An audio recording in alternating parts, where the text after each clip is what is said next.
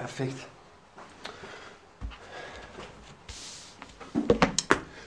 Ja, mit navn er Christoffer, som der blev sagt. Og jeg, har faktisk, det, jeg synes faktisk, det er nære at få lov til at være med her på Perspektiv. Og dele lidt ud af, hvad jeg har forberedt, og hvad jeg...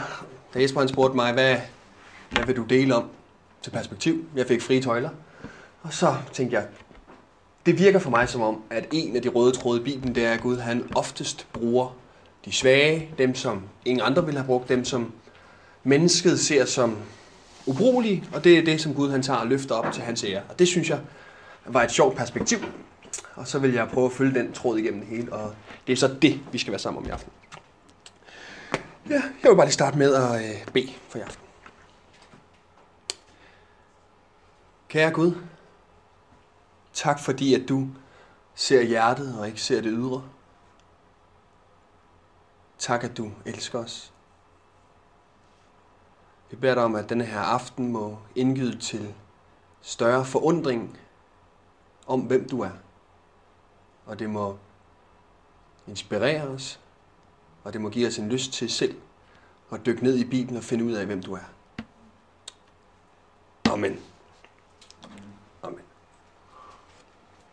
Dem af jer, der har øh, set den der lille video på perspektivsiden, Bosse er her ikke i dag, det har jeg lov at sige. For jeg tror, at mange af jer så videoen, fordi Bosse var der. Så jeg har bare taget med på det første slide. Han står der. Vi skal være sammen i dag omkring Gud bruger det brudte, eller Gud bruger det svage. Og jeg starter bare lige med at læse to citater op, og så, eller to øh, skriftsteder op, og så går vi i gang. Nu kan jeg se, nu har jeg lige glemt at skrive ned. De to første citater har jeg ikke lige skrevet kildehenvisning på, eller hvad skal man sige, hvor de er taget fra. Men det lyder som noget, vi kender.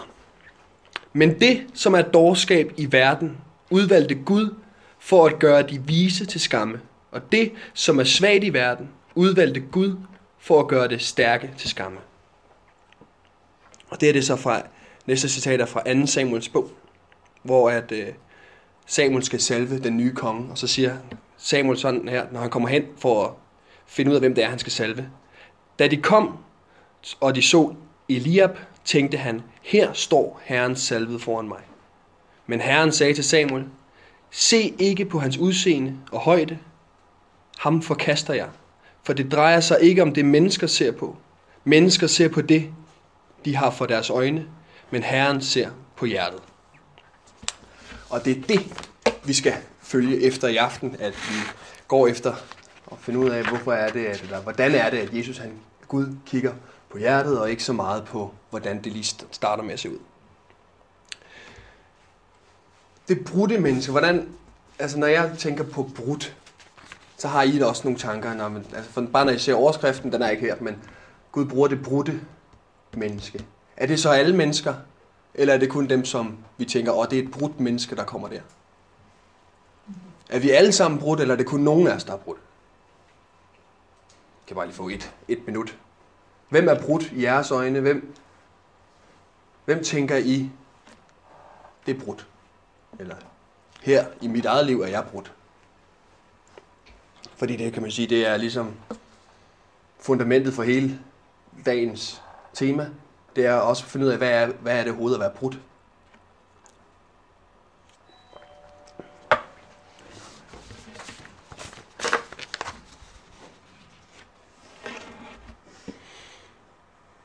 Måske det første, man tænker, er, at øh, det er måske er er udsatte, dem, der ja, måske ikke er en del af samfundet på samme måde som dem, der går på arbejde, Hmm? som, som den første tanke. Og så kan man jo gå videre med og tænke, okay, hvad med bibelsk perspektiv, hvad med brudte? Er vi ikke alle sammen brudte sådan helt inderst inde, hvis vi er mennesker? Hmm. Øhm, så det vil, ja, det vil to, to svar på det. Ja, og det er også det, jeg har skrevet. Der er to, jeg tænker to svar. Den, den, sådan, den umiddelbare, det er jo, at når vi ser mennesker, som har været igennem svære tider, har været igennem sygdom, har oplevet måske død tæt på, at deres drømme er blevet knust, eller de har oplevet ensomhed, at de er blevet skuffet af verden, eller de tanker, man havde om Gud, de blev ikke mødt, eller alle mulige ting, hvor at det billede, vi havde, det blev krakaleret. Det håb, vi havde, det blev ikke opfyldt der er det, at man kan mærke, at man, man, det gør lidt ondt. At der bliver man brudt. Men der er også denne her måske sådan helt eksistentielle brudhed, at, at vi måske bare rigtig mange gange oplever, at vi ikke formår det, vi gerne vil.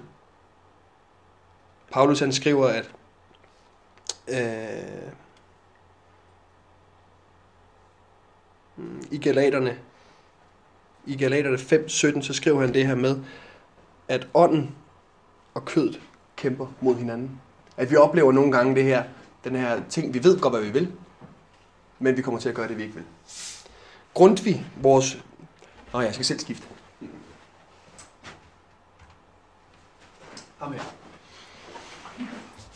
Der går, øh, jeg starter bare lige med at fortælle lidt indledende, og så går vi i gang med Bibelen.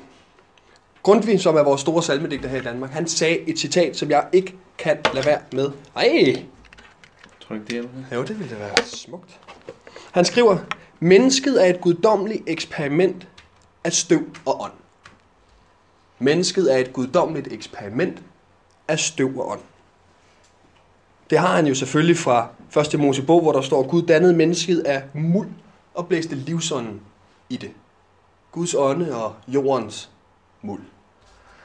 Og der kan jeg ikke lade mig tænke på, det er jo også det, vi oplever, ikke? At vi oplever, at det menneskelige, eller måske sådan det, det som ikke vil Gud, det strider imod det, som bare gerne vil Gud. Men man kan også sige, at det er også en helt vildt dejlig befriende tanke at tænke på, jamen sådan er mennesket bare. Kan vi så ikke bare omfavne det og sige, ja, jeg er ikke perfekt. Ja, der er noget i mig, som ikke virker ordentligt. Det er ikke, det jeg ikke vil, det gør jeg. Og det jeg gerne vil, det gør jeg ikke. At man kan mærke den her kamp inde i en.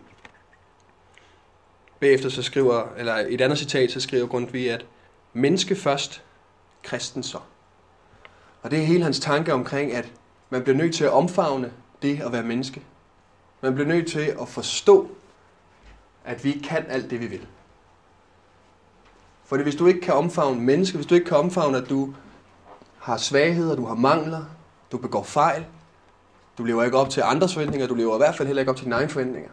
Hvis vi ikke kan rumme det og sige, jamen, det er måske bare vores lod, så har vi måske også svært ved at rumme kristendommen, som handler om at genoprette mennesket, som handler om det hele menneske.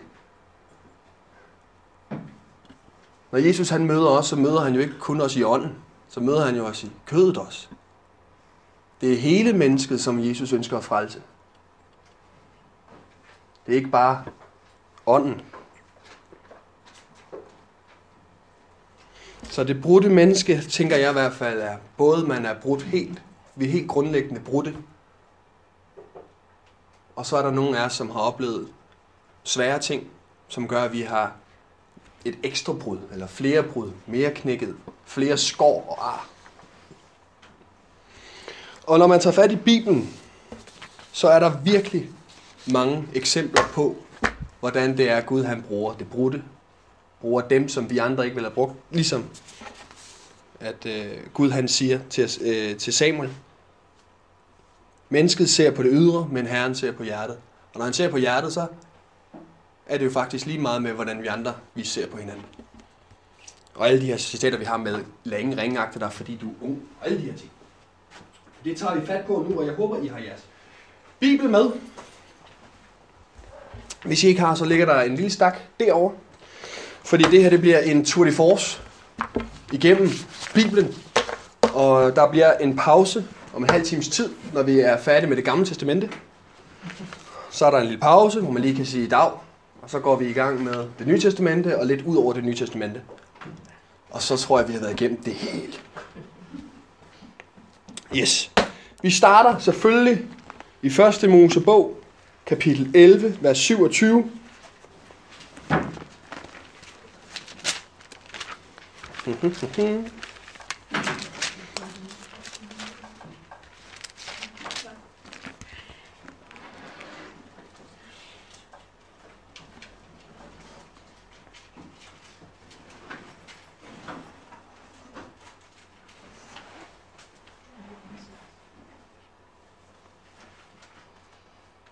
Ja. Øh, jeg har sagt 27, men jeg kan se her, at det er nok nærmere Øh, 30. Men Sara var ufrugtbar og havde ingen børn. Og hvis vi går længere ned til kapitel 12, så står der til at starte med, Herren sagde til Abraham, eller sagde Abraham, drag ud fra dit land, fra din slægt og din faders hus, til det land, jeg vil vise dig. Det her, det er historien om Abraham, hvor at han ligesom skal, han får senere åbenbaringen, eller øh, pakten med Gud, hvor han siger, at Gud siger til ham, jeg vil gøre dig til et kæmpe folk. Jesper var inde på det for, var det foråret, tror jeg også, med det her sted. Men det her sted for mig at se, det er jo, at det er sjovt, at det er fra det her udgangspunkt, at Ab, eller Abram og hans kone, konen var ufrugtbar, Sara var ufrugtbar, kunne ikke få børn. Og alligevel er det dem, som får løftet om, at jeg vil gøre jer til et kæmpe folk. Og i Gamle Testamente handler det rigtig meget om at have et stort navn. Og bide sig sikker på, at man er en god slægt. Og man har velstand. Og så står der her, at Herren siger til Abraham, drag ud fra dit land, fra din slægt og din fædrenes hus. Start fra scratch. Forfra. Alt det, du har bygget op, alt det, din familie har bygget op, lad os tage det væk. Fordi ellers så er det jo bare, at man kan sige, at det var dig selv eller din slægt, der gjorde dig stor. Men når Gud han starter fra scratch, og han visker det helt rent, så kan man jo kun sige, det var Gud, der gjorde det. Og det er lidt det mønster, jeg tror, at vi kommer til at følge. At Gud han tager det svage for at løfte det op, for at kunne sige, det er til min ære, ikke til menneskers ære. Længere hen i, springer vi lidt i nummer 37, det er fordi, der er simpelthen så mange gode historier og episoder. Jeg har bare taget nogle af dem. Så vi springer helt frem til 1. Mosebog 37. Historien om Josef. Og hver gang jeg læser den her historie, så kan jeg selvfølgelig ikke lade være med at tænke på den film, Drømmernes, Josef, Drømmernes Konge. Er der nogen af jer, der har den præsent i hovedet, når man snakker om Josef? Du? Josef, Drømmernes Konge. Hedder garanteret noget andet på engelsk, men den kan jeg faktisk bare... Nej, hm, det var mig. Godt. Første Mosebog 37, 3. Israel, altså det er Jakob, elskede Josef frem for alle andre sønner, fordi han var hans, i hans alderdoms søn, og han lod ham gøre, gøre en forskinskjortel med ærmer til ham. Vi starter med at høre om Josef, at han er yndlings. Farens yndlings. Han får en kjortel af forskin. Så læser vi 37.8. da sagde hans brødre til ham, vil du måske være vor konge, eller herske over os? Det er sådan, at Josef han får nogle drømme, hvor han ser, at den ene bukker for ham. Og stjernerne lægger sig ind på række for ham. Og han siger det selvfølgelig til sine brødre. Og så er det bare, at brødrene svarer, øh, vil du måske være konge over os? Så brødrene på en eller anden måde nu begynder at starte med at have Josef.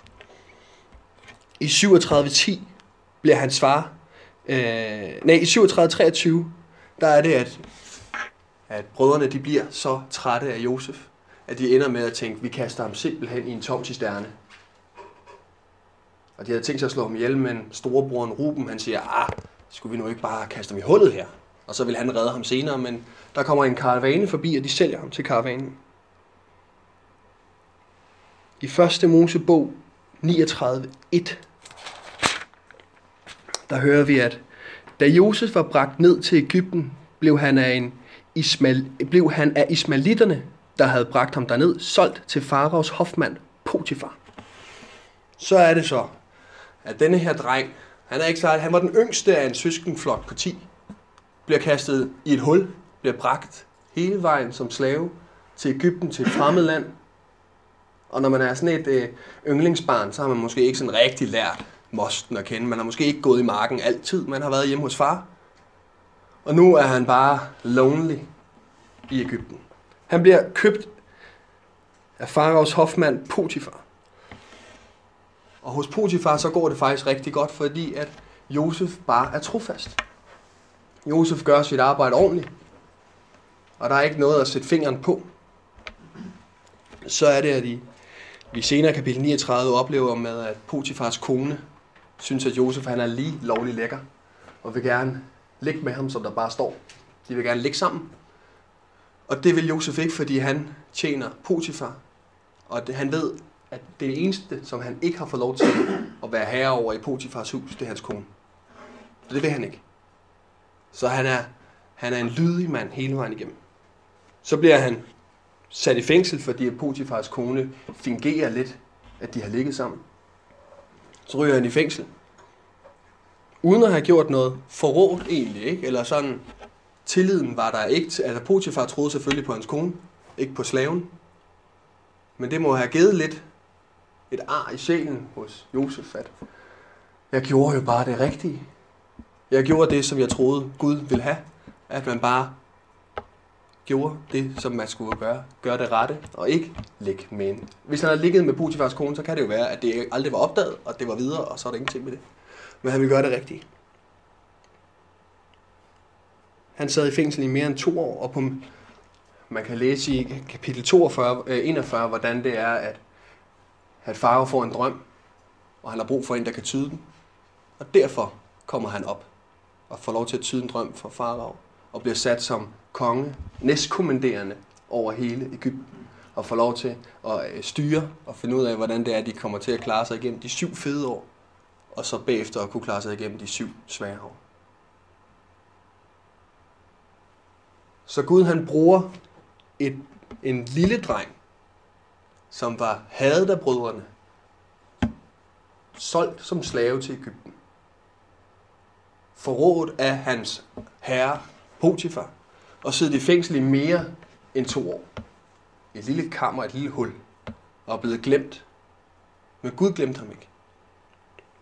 Og jeg tænker, han har været trofast, og han stolede på Gud. Og Gud løftede ham op, så han kunne blive...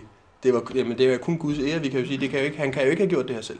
Også fordi, at den måde, han kommer op til farver på, er jo fordi, han kan tyde en drøm, og det kan han jo ikke selv. Det er jo fordi, Gud har givet ham ordene. Vi læser bagefter, at Moses står en Ægypter ihjel.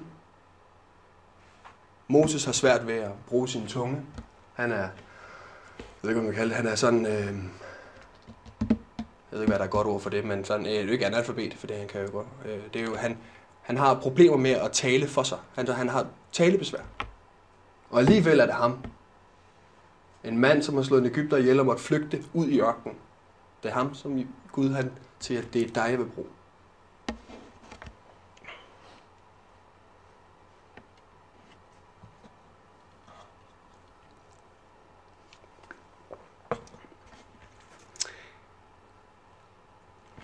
Vi kender historien.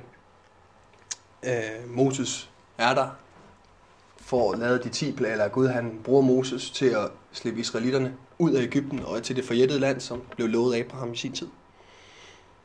Og så kommer vi ud af det, og la, la, la. så kommer vi til dommerbøgerne. Inden at Israel begynder at få en konge, så har de dommere. Og en af dommerne, Gideon, ham skal vi kigge på. Vi skal læse fra dommerbogen 6.15.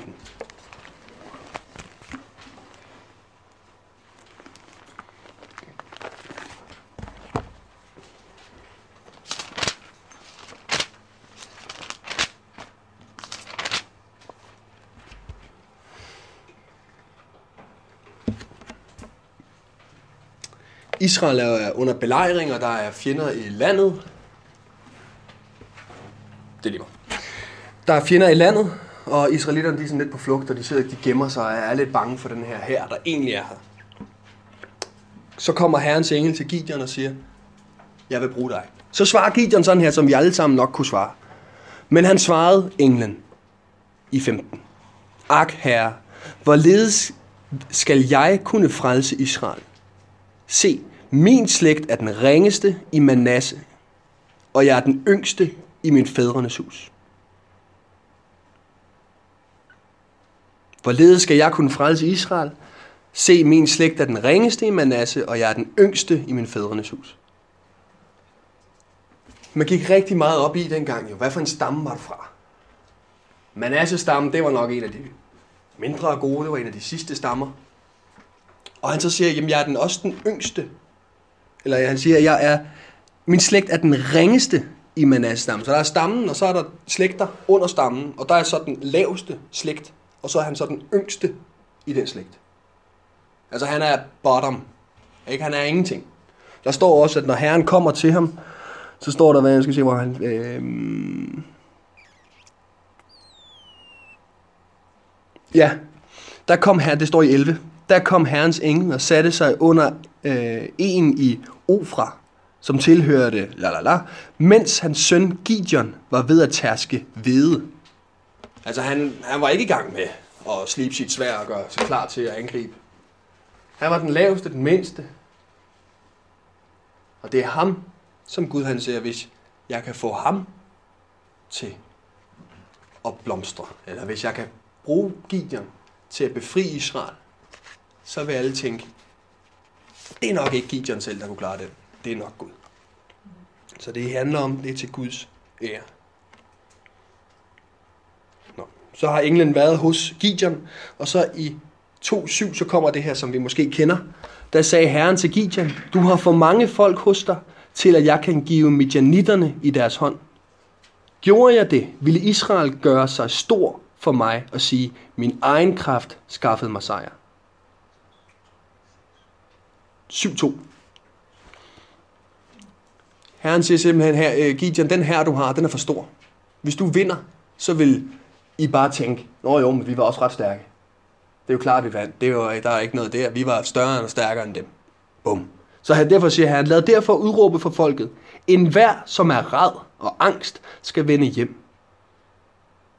Gideon sigtede da, og 22.000 mand af folket vendte hjem, mens 10.000 blev tilbage. Det vil sige, herren var 32.000, og nu er der bare 10 tilbage. Så kan man sige, at hvis de kan vinde med 10.000, så er det måske, jeg må godt sige, så er det måske mere Guds ære. Men herren, han er ikke, han er ikke tilfreds. Så siger han sådan her i firen. Men herren sagde til Gideon, endnu er der for mange folk, før øh, før dem ned til vandet. Nå ja, okay. Øh, han fører dem ned, jamen det var, han fører dem ned til vandet, og så siger han til dem alle sammen, få dem alle sammen til at drikke af vandet. Og dem, som stikker hovedet ned og lapper det i sig som en hund, dem skal du tage. Og dem, som sætter sig på knæ nede ved kanten, og lige så stille fører vandet op til munden, dem skal du ikke bruge. Og der er kun 300 ud af de 10.000, som vælger bare at stikke hovedet ned i vandet og drikke. Så det er med 300 mand, at Gideon han går til kamp mod midjanitterne. Og så står der, de er klar, de går til angreb, og de driver dem på flugt. Og så siger Gideon sådan her i 8.23. De siger til ham, vil du ikke godt være vores herre og vores konge, fordi du er godt nok for sej, Gideon. Og så siger Gideon sådan her. Men Gideon svarede dem i, 3, i 8.23. Hverken jeg eller min søn vil herske over jer. Herren skal herske over jer. Så hele det her, det blev til Guds ære. Fra det mindste, den mindste, mindste, mindste, mindste, reddede Israel, og Gud han fik al æren. Jeg ved ikke, om det er et perspektiv, man kan gå efter, men det er da sjovt, at det altid er den laveste og den mindste, som Gud han får ære ud af. Havde det været 30.000 mand, som havde overfaldet en her på 1000, så har man nok bare tænkt, og oh, de var også mange.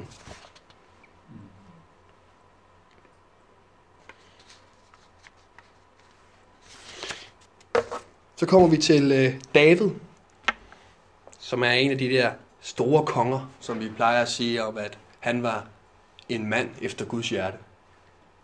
Han var en god konge. Og det er det, som hvor at vi har læst skriftet op en gang fra øh, 1. Samuel 16, 6-7, hvor Gud han siger det her med, at han ikke ser på det ydre, men han ser på hjertet. Han leder efter en, som er trofast, og som tror på, at Gud kan klare alt i ham. En, som ved, det er ikke ved min styrke, men ved Guds styrke. Og der finder han altså David, og der står, at David han var en rødmuset, rødmoset lille dreng, hyrdedreng. Kan man, får man lige et billede op i ansigtet, gør man ikke det? Rødmose.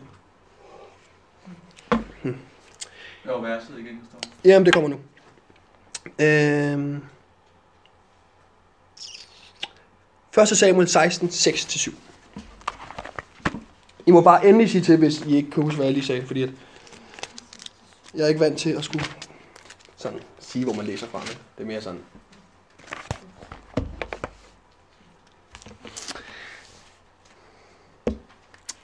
(16, 6-7).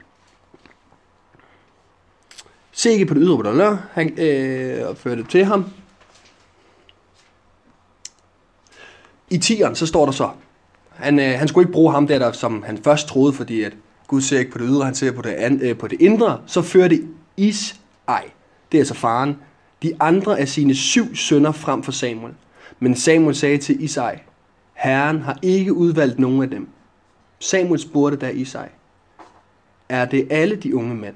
Han svarede, endnu er den yngste tilbage, men han vogter småkvædet. Da sagde Samuel til Isai, send bud efter ham, til vi sætter os ikke til bords, før han er kommet. Og de sendte bud efter ham, og han var rødmosset. Hvad står der i jeres? Hmm, godt. Øh, en yngling med smukke øjne og skøn at se til. Da sagde herren, stå op, salg ham, til ham er det. Så han er altså den mindste af en søskenflok på syv. Ham, som man ikke viste frem i første omgang. Man har engang, der kommer en og siger, en af dine sønner skal være konge. Så tænker man, fedt, og så viser man, hvad man har. Man regner ikke engang, at det kunne være David.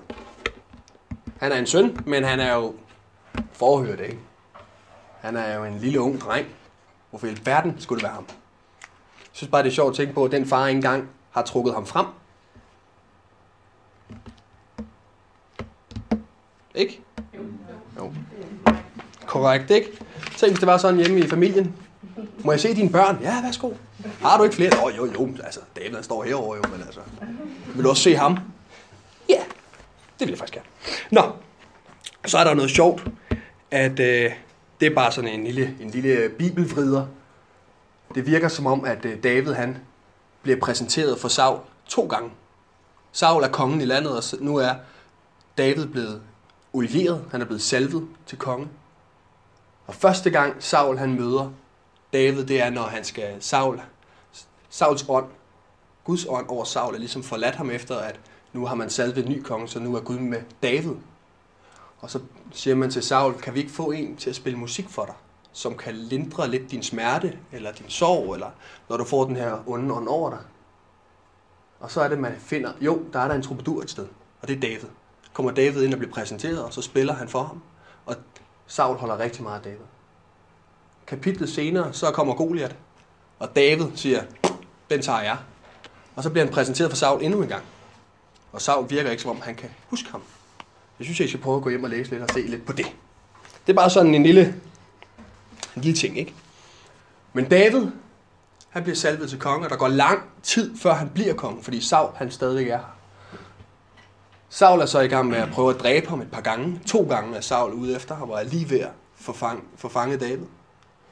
Det er der så med, at Saul han, han dør, og David bliver salvet til konge. Det gør han i 1. Samuel. Nej, nej, det har jeg ikke skrevet ned, hvornår han gør det. I 2. Samuel, der er David konge. Og så er det, vi har historien om Batseba og Urias. Hvor David han går rundt op på sit tag, og så ser han en flot, ung kvinde på, den anden, på det andet tag, der er i gang med at bade. Og han tænker, hende vil jeg have.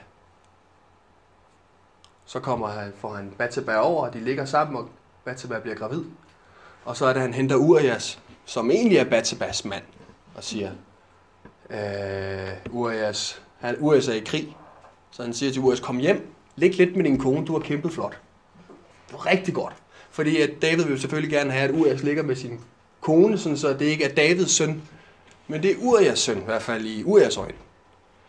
Og Urias, han er jo en god mand, så han siger, hvorfor i alverden skulle jeg ligge min kone, og mine kammerater, krigsfælder, de ligger ude i jorden, på græsset. Så han vælger ikke at ligge med sin kone. Han vælger at ligge på jorden et eller andet sted. Det kan David selvfølgelig ikke lide. Og det ender så med, at David han tænker, at den sidste udvej, det er bare at sende ham i frontlinjen helt op med ham. Lad ham blive slået ihjel. Og så bliver han slået ihjel.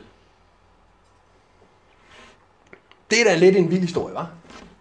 Om manden efter Guds hjerte. Det giver håb. Hvis det ikke går lige så skidt, så er der håb. Så hvad er det Gud, han kigger efter? Han kigger tydeligvis ikke ud efter, hvem der vil lave flest, mindst fejl. Hvem der vil klare opgaven allerbedst. Det virker næsten som, han kigger på, hvem er det, som er klar og dedikeret til at overgive sit liv til mig. Hvem er klar til bare at følge mig? Ikke noget med, om man er stærk eller lille tro, fordi det ved vi. Det kan svinge op og ned, om man, om man tror meget, eller man tror lidt, eller man er i tvivl, eller man er sur på Gud. Men en, som bare elsker Gud, og tænker, ham vil jeg følge, om det så koster mig livet. Det er dem, som Gud han er ude efter. Øh, vi har Jonas. Jonas, der skal øh, til Nineve og øh, sprede det glædelige budskab. Og han... det er faktisk meget, det, kan, det skal vi måske faktisk bare lige læse. Øh, Jonas 1, 1. Ja, nu har jeg selvfølgelig sagt, at det er rigtig sjovt. Det kan godt være, at det ikke er så sjovt, men det er da lidt sjovt.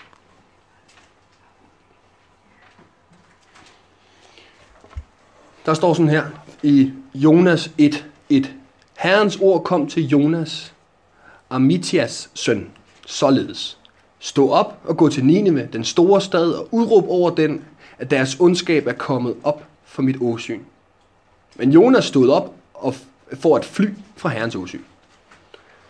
Så bare det er sjovt, ikke? Altså, der er ikke engang en dialog. Mange af de andre har haft sådan en, øh, jeg vil bruge dig til noget stort. Ah, hallo. Altså, Moses, han har en lang snak med Gud, ikke? Hvor han siger, nej, ikke, øh, Moses har en lang snak med Gud, hvor han siger, ah, men jeg er ikke så god til at tale for mig, og Jamen, så har vi din bror Aaron. Nå jo, men øh, hvad hvis de ikke vil lytte? Og la la la la la. Ikke? Altså, en lang snak med Gud, og Gud vinder jo altid til sidst. Gideon siger også, ah, du kan ikke bruge mig, jeg har Manasse og den yngste. Og... Denne her, det er en helt anden, ikke? Det er bare, han stod op, og så flygtede han bare. Ikke? Der er ikke så meget snak. Han ved godt, at han har måske også læst Bibelen og tænkt, hvis jeg går i gang med dialogen, så vinder Gud alligevel. Jeg kan lige så godt bare stikke af.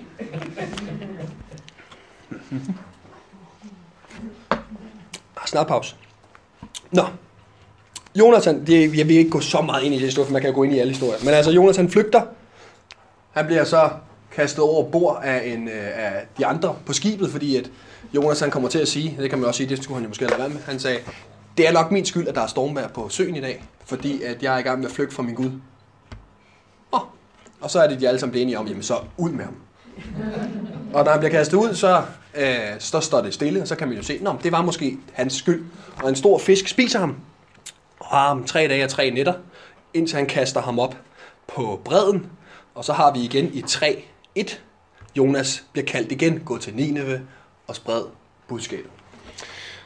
Så tænker Jonas, fedt, nu kan jeg ligesom se, at der er ingen vej rundt om. Han går ind i byen, begynder at sige, at øh, Gud har set deres ondskab. Og så sker der det, som Jonas øh, måske ikke havde håbet, eller i hvert fald var lidt irriteret over. De begynder straks at klæde sig i æsk, øh, sæk og aske, og omvende sig og angre og sige, det er forfærdeligt, vi har gjort det, vi kan godt se det. Og så siger Gud, ah, jeg kan også godt se, at nu har de jo faktisk set, at det de gør, det er ondt. Vi, jeg udsletter dem ikke. Og så bliver Jonas sur. I 4-1-2, for nu har han taget hele vejen til Nineve for at prædike det der. Og så er det bare Gud, han siger, Nå jamen, så er det lige meget. Og så er det så, at han siger sådan her i, vers, eh, kapitel 4, vers 1. Og vi kan lige læse måske bare 3, kapitel 3, vers 10. Da Gud så, hvad de havde gjort, hvorledes de omvendte sig fra deres onde vej, angrede han den ulykke, han havde troet med at udføre over dem, og gjorde ikke alvor deraf. Så Gud han siger, den er fin nok så er det så, at Jonas han bliver sur og siger, men det tog Jonas ilde, øh, så fortrydeligt op. Min oversæt er lidt gammel. Og han blev vred. Så bad han til Herren og sagde, ak, var det ikke det, jeg tænkte, da jeg endnu var hjemme i mit eget land? Og så kommer han med en lang smør om, at hvorfor i alverden skulle jeg tage hele vejen herhen? Men det er sjovt, at, stå, at der står sådan her. Så bad han til Herren og sagde, her står han bad til Herren, ikke? og så er det faktisk ikke, man forventer, der kommer en bøn. Så står der bare, var det ikke det, jeg tænkte, Gud? da jeg var derhjemme. Hvis det er en bøn, så er det dejligt, ikke? Så kan man få virkelig få lov til at bede om alt, eller så er der måske ikke, så er det ikke så slemt måske at være sur på Gud. Måske kan Gud godt rumme det, men jeg, så, jeg synes bare lige det ord, han bad, og så kommer der sådan en udmelding, der hedder, var det ikke også det, jeg tænkte Gud, da jeg var derhjemme? Kan man selv tænke over. Og så, hvorfor i alverden er det, at Gud han bruger ham? Har det noget at gøre med, at han tager det, det svage og løfter det op? Det ved jeg ikke. Men jeg kunne bare ikke lade være med at tage den med, fordi på en eller anden måde virker det også som om, at Jonas lærer et eller andet af det her. Og Gud han er ikke bange for at bruge en, han nok godt ved, kræver lidt mere overtagelse. Det kræver storm på søen og en stor fisk. Men Gud er jo ikke bange for at bruge ham. Gud ved jo, at ham der vil jeg bruge til det her. Og det er ham, jeg vil bruge. Gud havde udset sig en plan med Jonas, og selvom Jonas ikke ville indse det, så ville Gud ikke give slip. Det synes jeg er meget tankevækkende. Man kan næsten sige, det er, det er, altså, det er jo selvfølgelig dejligt, for, det er godt for Nineve, at de omvendte sig. Men det er også dejligt for Jonas at mærke, at den Gud, jeg elsker og lever efter, han er med mig hele tiden. Og han sørger for, at den skal nok skal gå den vej, han, eller hvad skal man sige, hvis, hvis jeg hvis jeg træder ud væk fra vejen, så er Gud der stadigvæk og prøver med alle kræfter at få mig tilbage på den vej, som han, den plan for mit liv, han har. Den sidste historie, vi tager, inden at der er pause, det er Esters bog. Jeg ved ikke, om I kender så meget til den. Jeg synes, den er god. Jeg skal prøve lige at gå igennem den på tre minutter. Esther, hun er krigsfange i Babylon. Og øh, hendes morfar er døde. Hun bor hos sin morbror. Mordecai. Har I tænkt på, at der er, den med jer, der kender historien, der er Mordecai og Haman. Og der er også nogle andre, ikke? Men Mordecai, der har jeg altid tænkt, når jeg har hørt historien, det er ham den onde historien. Men når man, altså, det ved jeg ikke, man tænker på. Det er bare sådan nogle sjove ting, ikke? Så tænker man, Mordecai, det er ham den onde. Så finder man ud af, at det er faktisk ham den gode. Sådan, det er så sjovt var det, ikke? Nå, nå, men de er i hvert fald jøder i et fremmed land. Krigsfanger og moren, faren til Esther, de er væk. Hun bor hos hendes onkel. Så er det så, at øh, der sker lidt tumult i kongepaladset. Kongen kommer til at sige til hans dronning, at han aldrig vil se hende igen. Så tænker de, men så lad os finde en ny dronning til dig. Og så er det så, at der ud i hele det store kongerige, de har, begynder at kalde jomfruer og unge piger ind til sådan en audition for, hvem der skal være den nye dronning. Der er det så, at øh, Mordecai bliver nødt. Jeg ved ikke, om han bliver nødt til det, eller han bare gør det. Esther kommer i hvert fald med i betragtningen, og Esther bliver dronning. Hun er den smukkeste og den fineste, og hun bliver dronning i kapitel... I kapitel 2 bliver hun dronning. Og så er det så, at Esther redder kongens liv, fordi at hun Mordecai opdager, ej, det er også, man siger, det er også lige meget med alle de her små mellemregninger. Mordecai fortæller Esther, at der er nogen, der er i gang med at slå kongen ihjel. Esther, som er nu blevet dronning, fortæller kongen det. Og så bliver kongen rigtig glad, fordi at så har Esther jo på en eller anden måde været deres liv. Så kommer der ham her manden Haman ind i billedet. Haman har lyst til at udslette alle israelitter, alle, nej ikke alle israelitter, alle jøder, der er i riget, fordi de ikke bukker for ham, når han kommer gående forbi. De vil ikke bukke knæ, fordi de er jøder, og de bukker kun for Gud. Det kan han ikke have, så han vil udslætte dem alle sammen. Og der er det så, vi har det her... Øh... Jeg troede, det var min alarm. Slut! øhm... Øh, det her, vi også i Esters bog har det her med, you were born for a time like this. Kender I det udtryk? Det kommer fra Esters bog, hvor at, at Gud han siger, nej, Mordecai siger til Esther, måske er der en mening med, at du bliver dronning. Du er måske lige præcis den, der kan sørge for, at alle jøder ikke bliver udslettet i det her land. Så hun går til kongen og får noget hos kongen, og de sørger for, at øh, jøderne ikke bliver udslettet, men at jøderne får lov til at forsvare sig, når der kommer nogen for at dræbe dem i den tredje dag i det 12. måned. Men den her lille pige bliver brugt til Guds ære og jødernes frelse. En pige, som er krigsfangen i et land. Mm. Det er bare endnu et eksempel på, at det er det mindste. Det var ikke kongen, som Gud han viste sig for, og kongen blev øh, omvendt og troede på Gud, og derfor stoppede alt, hvad der var i landet og skete. Det kommer helt nedefra. En lille pige, som er krigsfangen, på en eller anden mystisk måde, med Guds hjælp, bliver dronning over hele landet, og er med til at stoppe udryddelsen af jøderne. Det er flot, ikke? Skal vi ikke holde en lille pause? Nu er vi færdige med Gamle Testamente. Så begynder vi at opsummere lidt mere. Ja, det Gamle Testamente, det var slut. Der var fire bøger i Gamle Testamente.